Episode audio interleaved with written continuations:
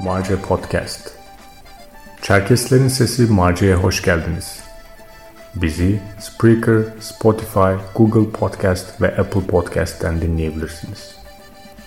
Marce başlıyor.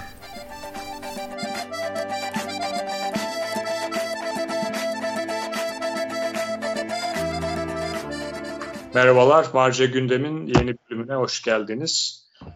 Bu hafta yine güncel bir konuyu konuşacağız. Geçtiğimiz günlerde Çeçenya veya Çeçenistan Cumhuriyeti lideri, Rusya yanlısı lideri diyelim Ramzan Kadyrov e, bir açıklama yaptı. Bunu Türkiye'de Kocaeli'nde açılan bir parka Cahar Dudaev isminin verilmesi üzerine yaptı. Bu açıklamasında e, Rusya'da suç işleyen teröristleri desteklemekle suçladı Türk yetkilileri ve Rusya Dışişleri Bakanlığı'nı da Ankara'nın bu eylemlerine sanki bu e, hani Ankara'nın başka işi gücü yok park açıyor gibi e, konuşmuş. E, buna diplomatik bir karşılık vermesi çağrısında bulundu. Artı şöyle bir tehditte bulundu. E, Çeçenistan'da bir e, parka e, Öcalan'ın ismini verebileceğini söyledi. E, benzer bir birkaç tepkide Rusya'da hem dışişlerinden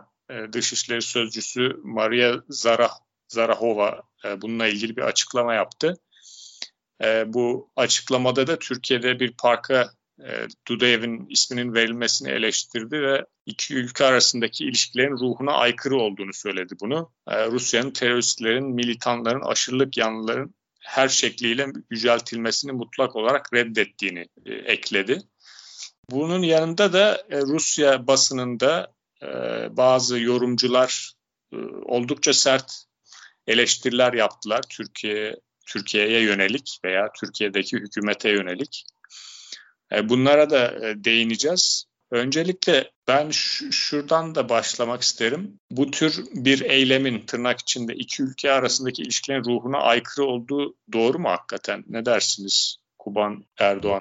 Bence iki ülke arasındaki ilişkilerin ruhuna aykırı mı değil miden önce e, şunu konuşmak lazım. Bir kere bu meselenin yani Kadirov'un verdiği tepkinin zamanlaması, sebebi vesaire üzerine eğilmek lazım. Çünkü e, Dudaev Parkı Türkiye'de ilk defa açılmıyor. Dudaev, Dudayev'in adını taşıyan okullar var, camiler var, parklar var. Neredeyse her şehrinde Dudev'le alakalı bir şey var Türkiye'nin. Kocaeli'nde e, olmasının, e, Kocaeli'nde olanın dikkat çekmesinin birkaç sebebi olabilir. E, birincisi işte Çeçen sığınmacıların büyük bir kısmı Kocaeli'nde, İlimtepe'de e, yaşıyorlar. Oraya yerleştirilmişlerdi. Rahmetli Medet Ön'ün de e, oraya yerleştirmeleri için çaba harcayanlardan birisiydi. E, bu vesileyle anmıştı olalım kendisini. Bir, bir diğeri de bu park açılırken Çeçenistan Milli Marşı falan okumuş. Yani e, 1990'lardaki Dudayev'in olduğu dönemki marştan bahsediyorum. Ve bayağı böyle e, şey belediyede e, bu açılışta boy göstermiş. Ama ben yine de bunun e, Türkiye-Rusya ilişkileri içerisinde bir yere oturduğunu düşünüyorum. Yani Kadirov'un yaptığı açıklamaların, bu tepkilerin. Çünkü bunun arka planında Türkiye-Rusya ilişkilerinin bir süredir böyle enteresan bir e, gerginlik e, yaşadığını e, gözlemliyorum. Mesela Ukrayna'da ya da Suriye'de. Ya Suriye yeni değil belki ama Ukrayna yeni bir hikaye ve orada çok sıcak bir gündem var ama Türkiye medyasında çok fazla yer almıyor ve Türkiye Ukrayna üzerinden Rusya ile belli bir NATO ve Rusya arasında e, böyle diplomatik bir sürecin hatta kısmen askeri bir sürecin parçası konumunda bu bayraktarla vesaireyle. Bir de e, yine Türkiye'de medyanın çok böyle ilgi göstermediği, gösterenlerin de Anadolu Ajansı'nın falan da çok böyle propagandist bir şekilde ilgi gösterdikleri e, ilginç bir olay yaşandı. E, Ekim ayı içerisinde Antalya ve İstanbul'da iki farklı operasyon yaptı Türk istihbaratı. Yani en azından basına yansıyan bu ve e, 6 tane e, Rus ajanını yakaladık diye bir açıklama yaptılar. Daha doğrusu basına sızdırdılar bunu. Bu 6 e, Rus ajanından bir tanesi Özbek, bir tanesi Ukraynalı, 4 tanesi Rus. E, bunların temel motivasyonlarının işte Çeçen e, liderlere, muhalif liderlere suikast yapmak ve e, şey Bayraktar bu insansız hava e, aracının yapıldığı ve Tayyip Erdoğan'ın da damadı olan e, Selçuk Bayraktar'ın atölyesinin çekimlerinin, fotoğraflarının çekildiği e, iddia edildi. Ama tabii bu dediğim gibi propagandist bir haber olduğu için içeriğine çok nüfuz edemiyoruz. Doğruluğu, yanlışlığı net bir şekilde e, bilinmiyor. Ne şekilde olduğu bilinmiyor. Çünkü şöyle bir gariplik de var. Bu casusluk hikayeleri son bir senedir Türkiye'de garip bir şekilde önce bir Mossad ajanlarını aldılar. Ondan sonra bir İran ajanlarını aldılar. Mesela İran operasyon yaptı. Van'dan İranlı muhalifleri kaçırdı. Yani böyle garip bir şey var. Yani İranlı muhalif gelip de niye Van'da kalsın ki yani? Şey İran'a en yakın coğrafyada niye kalır bir sene? Böyle garip garip bir yani garip bir e, casusluk hikayeleri pompalanıyor medyaya. E, ama şu bir gerçek yani Türkiye yani benim okumamda e, Rusya bu mesele üzerinden aslında e, Türkiye'ye şöyle bir mesaj veriyor gibi hissediyorum ben. Yani 90'lara dönmeyelim. Hepimizin yumuşak karnı var.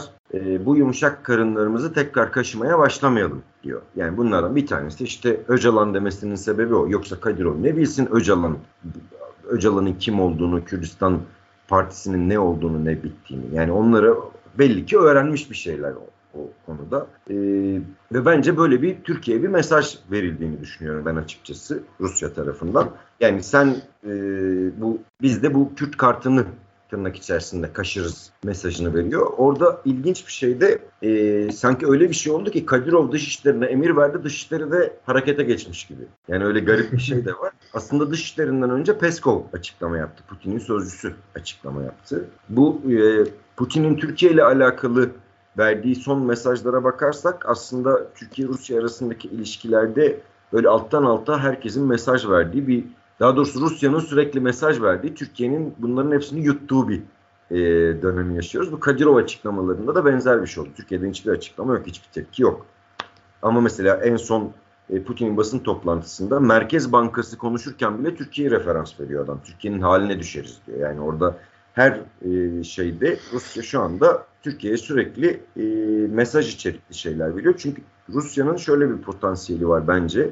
E, Türkiye'de ve bölgede Batı gibi daha doğrusu NATO gibi ya da Amerika gibi oyun kurucu potansiyeli yok ama oyun bozma potansiyeli var. Ve bunu da bunu da aparaçikleri üzerinden yani Kadirov gibi bir aparaçık gibi de kolay bulunamaz bir aparaçık. E, bunun üzerinden mesaj veriyor. Bence yoksa mesele ne Dudaev, ne Dudaev Parkı, ne Çeçenistan, ne e, Çeçenistan'daki e, rejimin derdi falan. Benim okumam bu en azından. Ama bu tabi bilgiler elimizde net bir şekilde olmadığı için e, hepsi spekülatif bilgiler. Yorum yapabiliyoruz sadece. Evet. evet bu, bunlara birkaç... E, Pardon.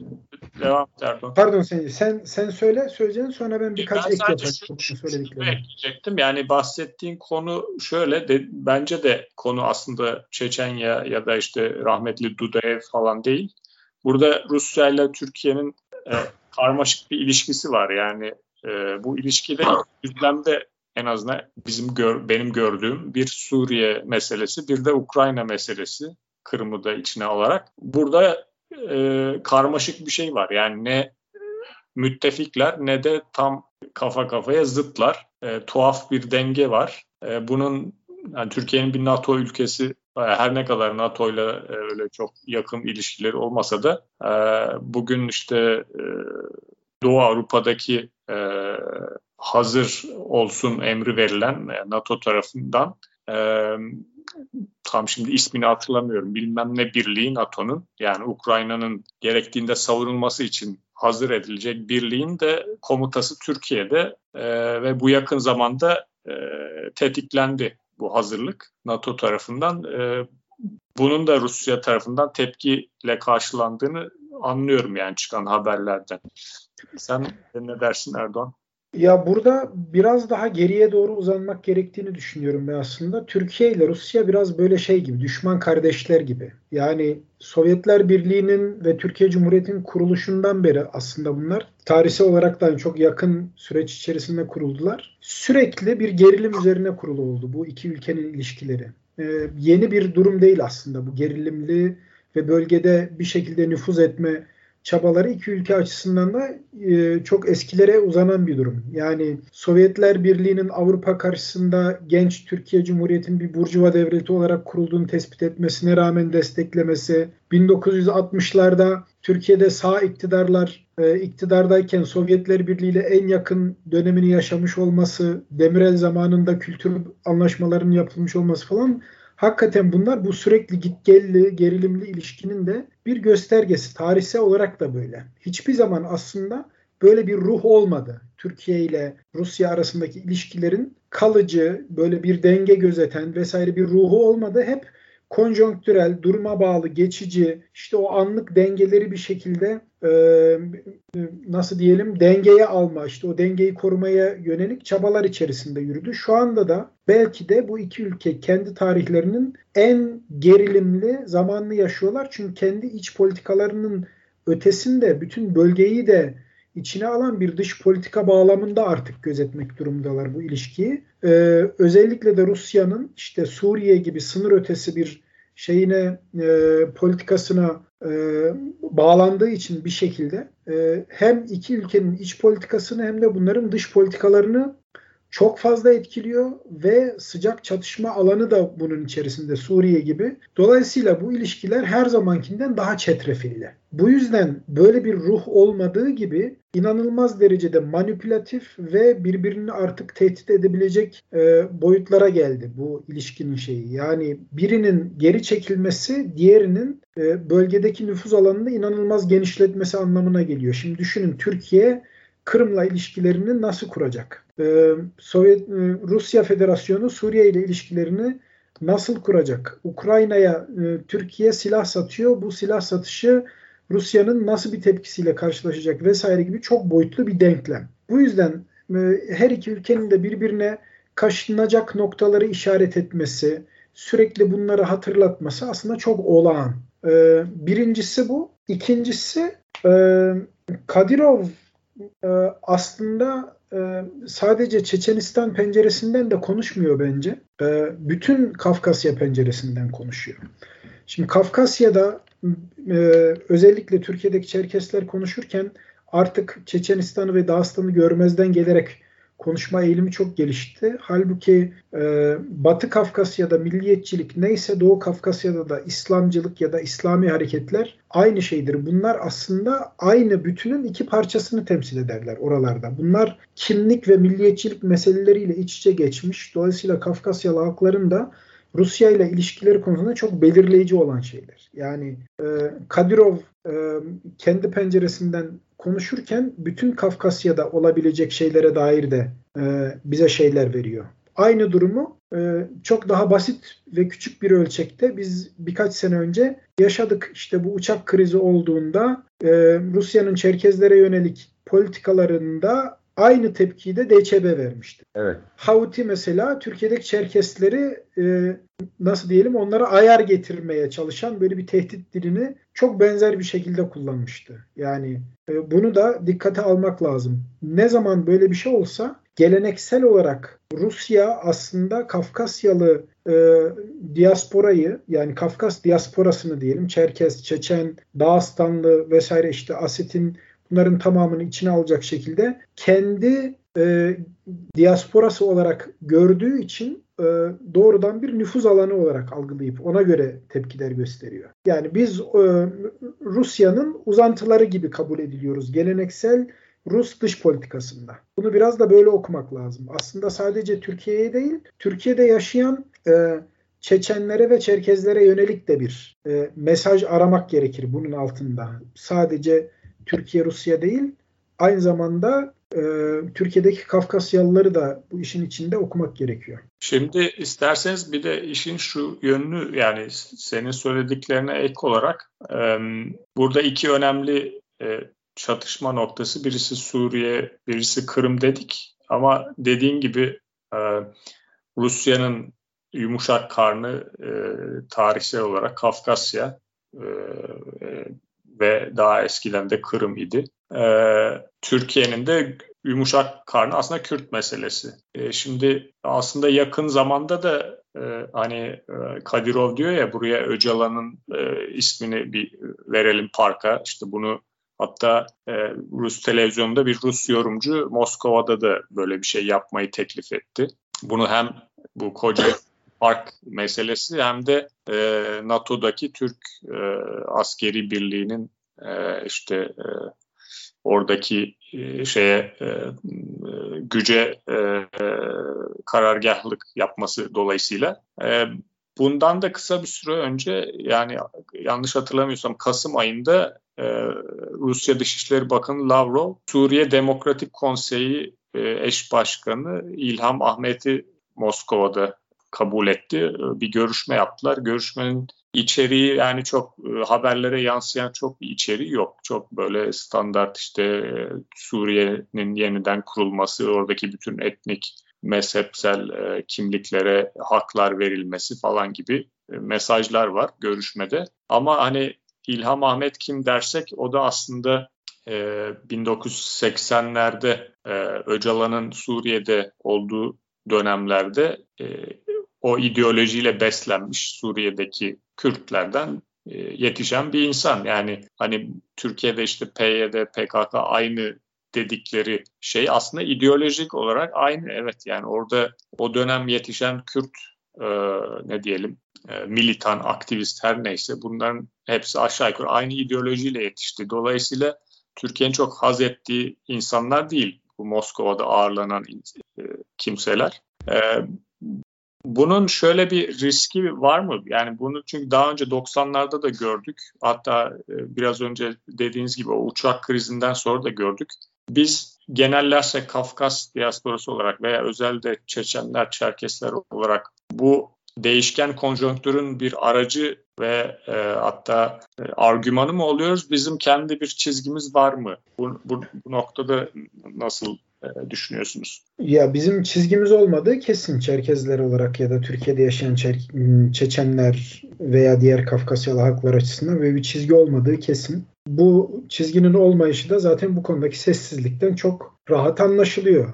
Hani Çerkez ağırlıklı örgütler bunu kendi meseleleri değilmiş gibi uykuya yatarken e, Çeçen örgütleri de ya da geleneksel olarak Çeçenistan davasına diyelim yakınlığıyla bilinen Kafkas Vakfı gibi örgütler de işte Şamil Vakfı gibi örgütler de bu konuda tam bir sessizliğe gömülmüş durumdalar. Çünkü bu geleneksel politikalarını yürütebilecek bütün şeylerden mahrumlar şu anda. Hani bir tarafta Türkiye'de kendi destekledikleri bu muhafazakar kesimler için söylüyorum AKP iktidarıyla şeyde Rusya'da e, karşı oldukları Kadirov iktidarı arasında sıkışmış bir durumdalar. Yani çok inanılmaz bir açmaz onlar açısından ve hakikaten acı bir durum. Yani bu Türkiye'deki geleneksel muhafazakar e, Çerkes örgütlerinin e, acziyetini gösteriyor. Bir taraftan da daha böyle nasıl diyelim laik kesimi temsil eden Çerkez ağırlıklı örgütlerin de Kafkasya'daki gelişmeleri okumak konusunda ne kadar e,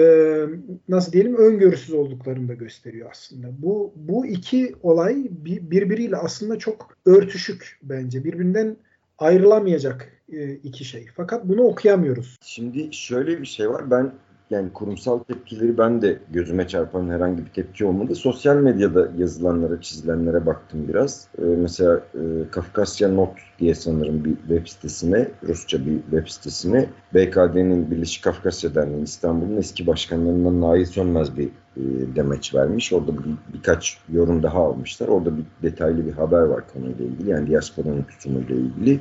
E, onlarda da yani benim gördüğüm tek e, tepki o cenahtan o Nail Sönmez'in açıklamaları ve onun altındaki yorumları e, dikkat kesildim ben. Bir de birkaç tane böyle e, Çoğulcu Demokrasi Partisi'nin İstanbul İl Yöneticisi sanırım e, birisi sosyal medyada bir açıklama yapmış falan.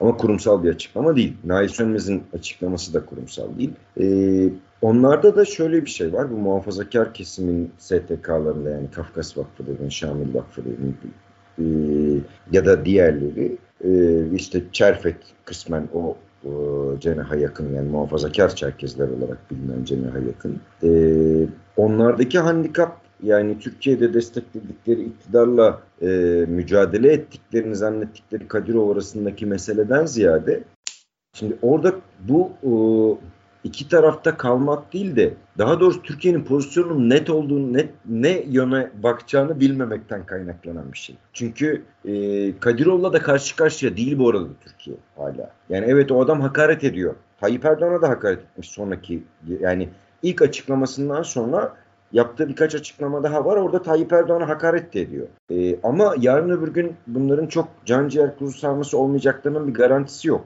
Orada net bir tavır görseler emin ol muhafazakar e, camia net tavır neyse ona göre pozisyon alır. Yani net tavır neyse diyorum. Net tavır Kadirov'la bir arada olmaksa Türkiye'nin e, sessizce Kadirov'la ilişki kurmayı bile yani Kadir, Kadirov'u destekliyoruz diyemezler açıktan artık ama e, buna sessiz kalırlar mesela ki kaldılar. Kadirov'la Türkiye baya sıcak ilişkilerdeydi. Yani Türkiye'de muhafazakar kesimin televizyonları gitti orada yayınlar yaptılar. Birkaç bildiriyle e, tepki vermek dışında kimse bir şey yapmadı. Kadirov'un Türkiye'nin TRT'nin bütün sanatçılarını neredeyse bütün dizi oyuncularını Kadirov e, şeyde Çeçenistan'da ağırladı. Kimse buna tepki vermedi mesela.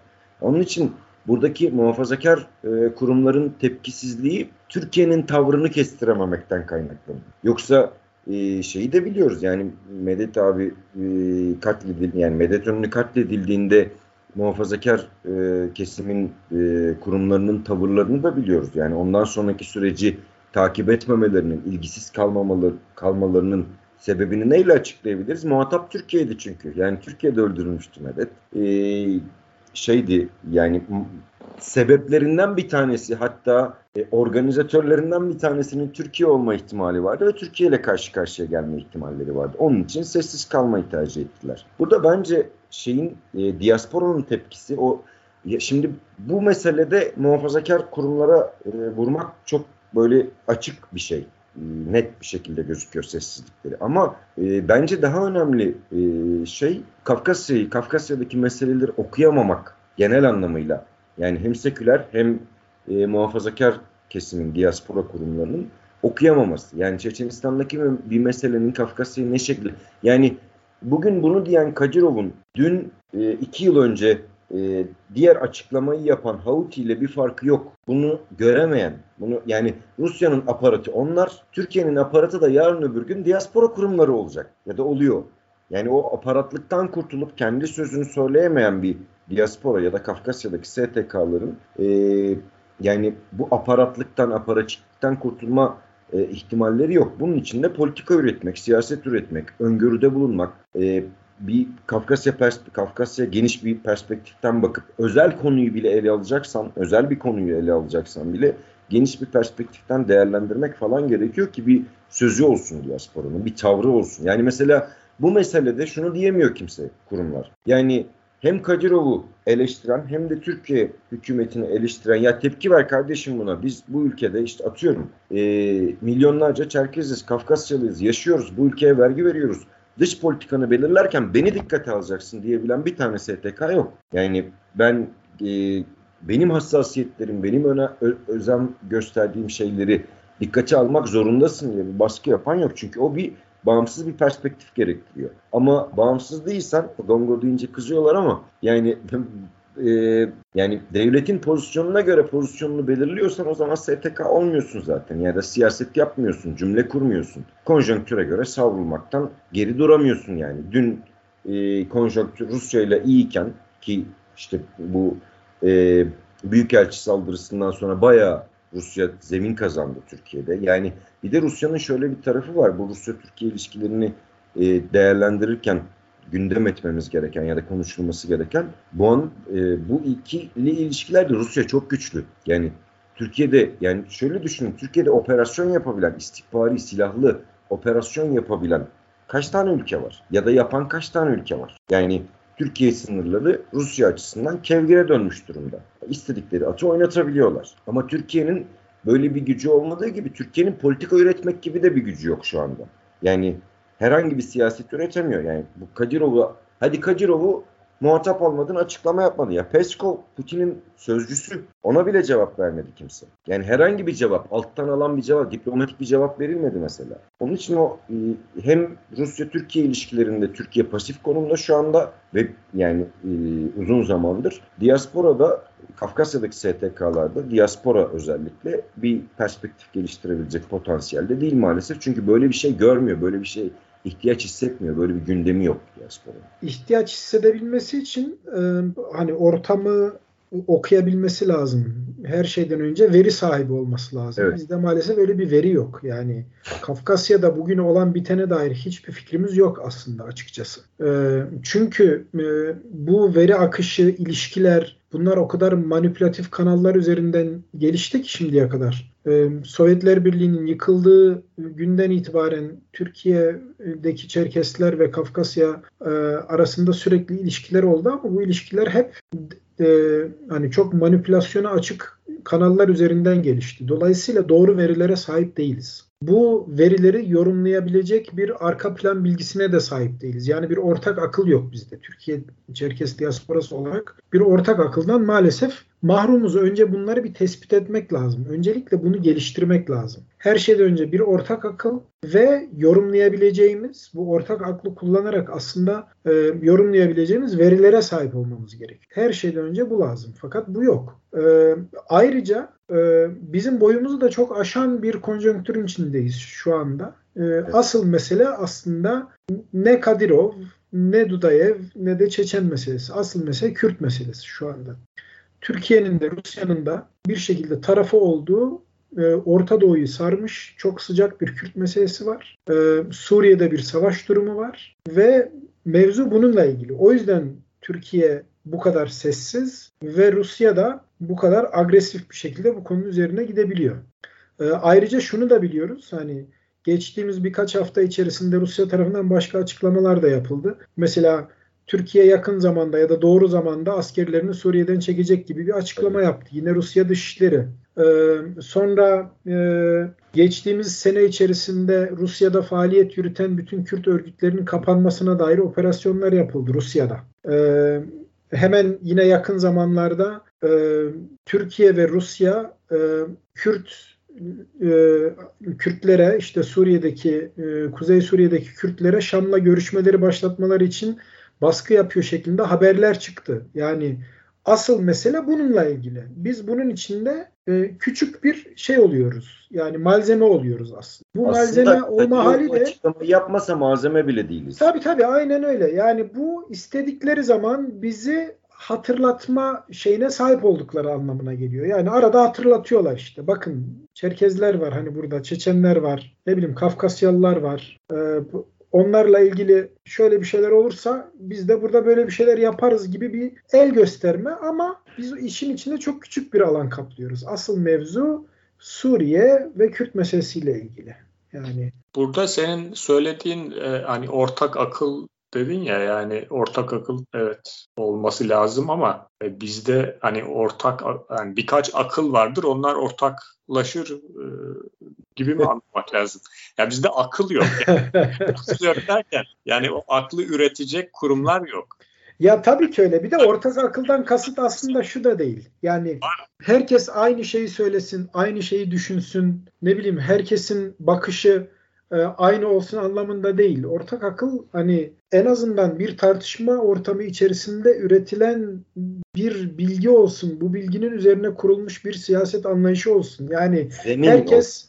tabii tabii herkes yine farklı siyaset yürütmeye devam etsin. Yine e, herkes bölgeyi, olayları, tarihi nasıl okumak istiyorsa öyle okusun. Ama bunlar bir zemin içinde, bir platform içerisinde tartışılsın. İnsanlar buradan istediklerini alsın, istediklerini reddetsin. Zaten dünyada e, hiçbir yerde böyle herkesin aynı şeyi düşündüğü, aynı şeyi söylediği bir şey bulabilmek mümkün değil. Öyle bir ortak akıl zaten mümkün değil yani. Ama en azından tartışılabilecek bir ortam yaratılması gerekiyor. Hiç olmazsa bunun olması gerekiyor. An, anladığım kadarıyla şu eksik herhalde katılırsınız. Ee, Çerkesler özelinde de söyleyebiliriz. Kafkasyalılar özelinde de söyleyebiliriz. Ee, bilgiyi e, üreten, yorumlayan merkezlerimiz yok. Yani bunları işte derneklerden falan beklemek zaten yanlış. Ee, bunlar olmadığı için insanlar e, ancak işte e, gündelik siyaset üzerinden kendini konumlandırmaya çalışıyor. İşte Türkiye acaba şöyle mi der, böyle mi der hmm, falan derken zaten gündem geçiyor. Veya tam e, aksine işte Rusya acaba e, Türkiye'ye şöyle mi söyler, böyle mi söyler? Yani bu... biz kurumlar da e, bu yüzden ortaya bir yorum veya bir tepki, e, bir reaksiyon gösteremiyorlar. Ortada bir şey yok. Ee, Bu bilgi üretecek merkezden ziyade biraz da iktidarla ilişkilerimizden kaynaklı bir durum. Çünkü evet. bilgi dediğimiz şeyi e, e, bilginin iktidarla iki türlü ilişkisi var. Birincisi iktidar bilgi üretir. İkincisi bilgi dediğimiz şey iktidarı e, nasıl yapalım desteklemek için kullanılır. Onu e, yaymak için de kullanılır. Yani e, iktidar mekanizmaları bir bilgi üretiyor. Biz de ilişkilerimizi iktidarla hep e, yan yana olmak şeklinde konumlandığımız için, iktidarla hiçbir zaman ters düşmediğimiz için, iktidara alternatif e, bir hattımız olmadığı için, hiçbir zaman iktidarla karşı karşıya gelmediğimiz için ona alternatif bir bilgi üretme gibi bir e, şeyimiz de olmuyor maalesef. İktidara karşı konumlandığımızda bu iktidar şey olarak da algılanmamalı her durumda yani devlet mekanizmasına karşı olmak ya da siyasi partilere karşı olmak, onların taraftarı olmak anlamında değil. İktidar dediğimiz şey gücün yoğunlaşmış hali diye düşünürsek biz bu güçle birlikte kendimizi konumlandırdığımız andan itibaren o iktidar tarafından, o iktidar mekanizması tarafından üretilen bilgiyi sahipleniyoruz. Ona karşı başka alternatif bir bilgi üretme gibi bir e, şansımız da kalmıyor dolayısıyla. Sadece merkezle ilgili değil, bizim iktidarla ilişkilerimizden kaynaklı bir durum.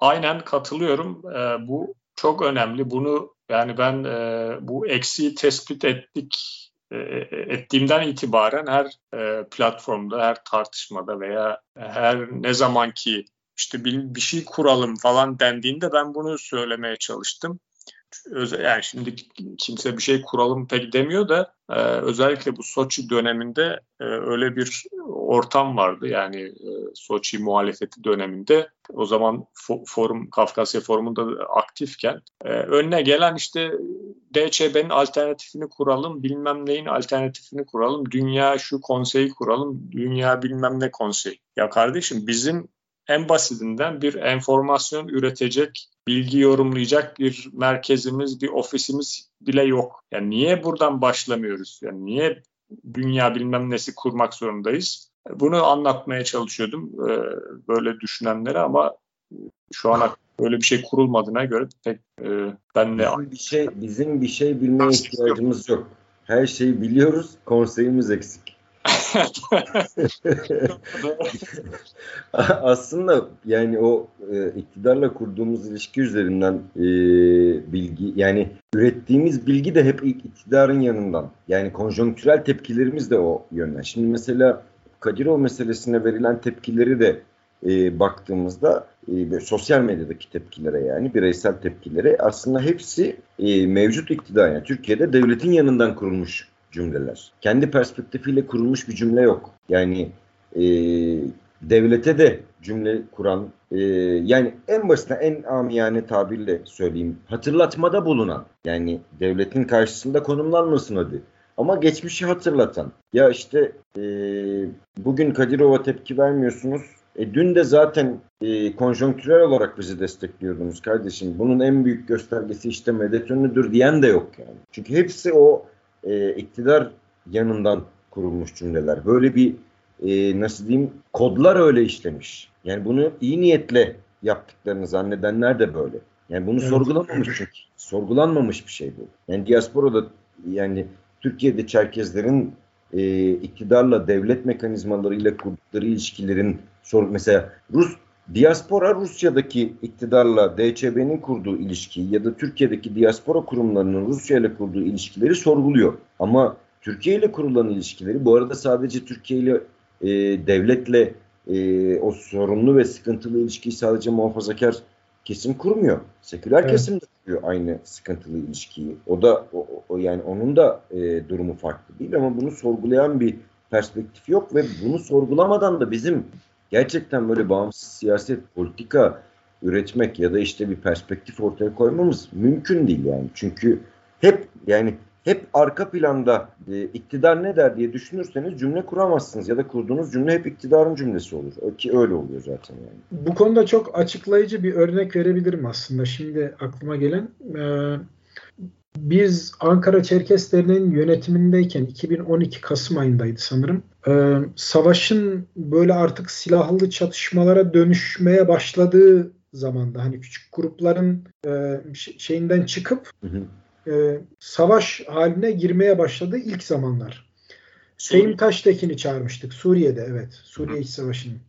Fehim Taştekin'i çağırmıştık Ankara'ya bir söyleşi için. Hani bölgeyi takip eden bilen hem, hem Çerkezleri hem de Arap coğrafyasını çok iyi bilen bir gazeteci e, olduğu için bu konuda bize deneyimlerini aktarsın. Çerkezlerle ilgili gelişmeleri takip edebilir miyiz acaba diye.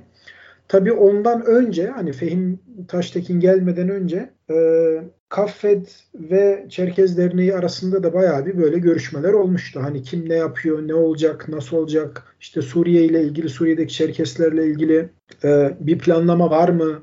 Ne yapmayı düşünüyorsunuz? Oradaki örgütlerle görüştünüz mü? Çerkez dernekleriyle. İşte oradan buraya muhtemelen çok yakın zamanda bir insan akımı başlayacak. Buna karşı yapılabilecek ya da bunun için yapılabilecek, oradan gelecek Çerkeslerle ilgili yapılabilecek şeyler var mı diye e, pek çok konuşmanın ardından bize şunu demişlerdi o zamanki Kaffed yönetimi. Biz Suriye'deki derneklerle konuştuk. Orada Çerkesler açısından herhangi bir sakıncalı durum yok. Oradaki Çerkezlerin şu an için tedirgin olacakları hiçbir şey yok. Dolayısıyla bu konuda bir şey yapmaya gerek yok demişlerdi. Bu konuyu çok iyi hatırlıyorum. E, Fehim geldiği zaman e, meseleyi konuşurken e, şöyle bir cümle söylemişti. Yani kelime kelime hatırlıyorum bu şeyi. Hani bugünkü iktidar, siyasal iktidar Suriye'de çok yakın zamanda bu durumun e, sona ereceğini ve çok kısa bir süre içerisinde gidip işte Şam'da cuma namazı bilmem nerede e, akşam namazı kılacağını söyleyen bu iktidarın söyledikleri doğru değil.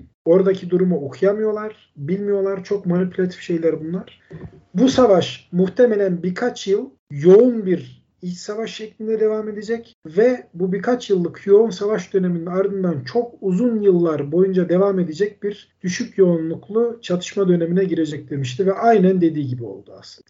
O günden sonra yani birkaç on binle sayılabilecek miktarda Çerkes ve Abaza geldi e, Suriye'den. Bunların bir kısmı Kafkasya'ya, e, işte Kabarde'ye, Adige'ye, e, gitmeye e, çalıştı, gidemedi. Bir kısmı gitti, orada çok büyük zorluklar yaşadı. Buradakiler işte bir kısmı Çerkesfet e, tarafından getirildi, Nizip'te bir kampa yerleştirildi. Çok ciddi sıkıntılar yaşadı. Bazıları gerçekten çok büyük ekonomik ve sosyal uyum sorunları yaşadı. Burada e, hayatını kaybedenler oldu vesaire hani çeşitli nedenlerle. Yani böyle bir şey yaşandı. İşte bu da onun e, bu bahsettiğimiz iktidarla birlikte konumlanma e, durumunun Suriye'deki örneğiydi. Şimdi buradaki merkezi örgüt e, oradaki e, Çerkes örgütleriyle temas kuruyor. Her ikisi de kendi dev içinde yaşadıkları devletlerin bakış açısıyla olaya bakıyorlar. Yani kendilerine dair bir fikir, kendilerine dair bir tartışma, kendilerine dair bir gelecek öngörüsü en kısa vadede bile yok. İçinde bulundukları çatışmalı ortamı bile okumaktan aciz bir grup Çerkez Derneği var Suriye'de ve onların suyuyla buradaki değirmeni döndürmeye çalışan başka bir merkezi örgüt var Türkiye'de. Yani durum bu kadar vahim. İktidarla birlikte konumlanmak derken kasıt bu. Yani oradaki siyasi partilerle ilişkilerimiz falan değil. Bu bazen yanlış anlaşılan bir konu oluyor. O gücün yoğunlaştığı merkezlerle ilişkimiz aslında bizim sorunlu. Hiçbir zaman kendi alternatif e, bakış açımızı geliştiremiyoruz. Çünkü onunla kurduğumuz ilişkiler buna izin vermiyor. Her şeyden önce bundan bir sıyrılmak, biraz muhalif bir taraftan, biraz ayrıksı bir taraftan bakmak gerekiyor. Yoksa bu şeyi okuyamayız yani. Mümkün değil böyle bir şey. Evet bu örnek e, hakikaten mükemmel oturdu.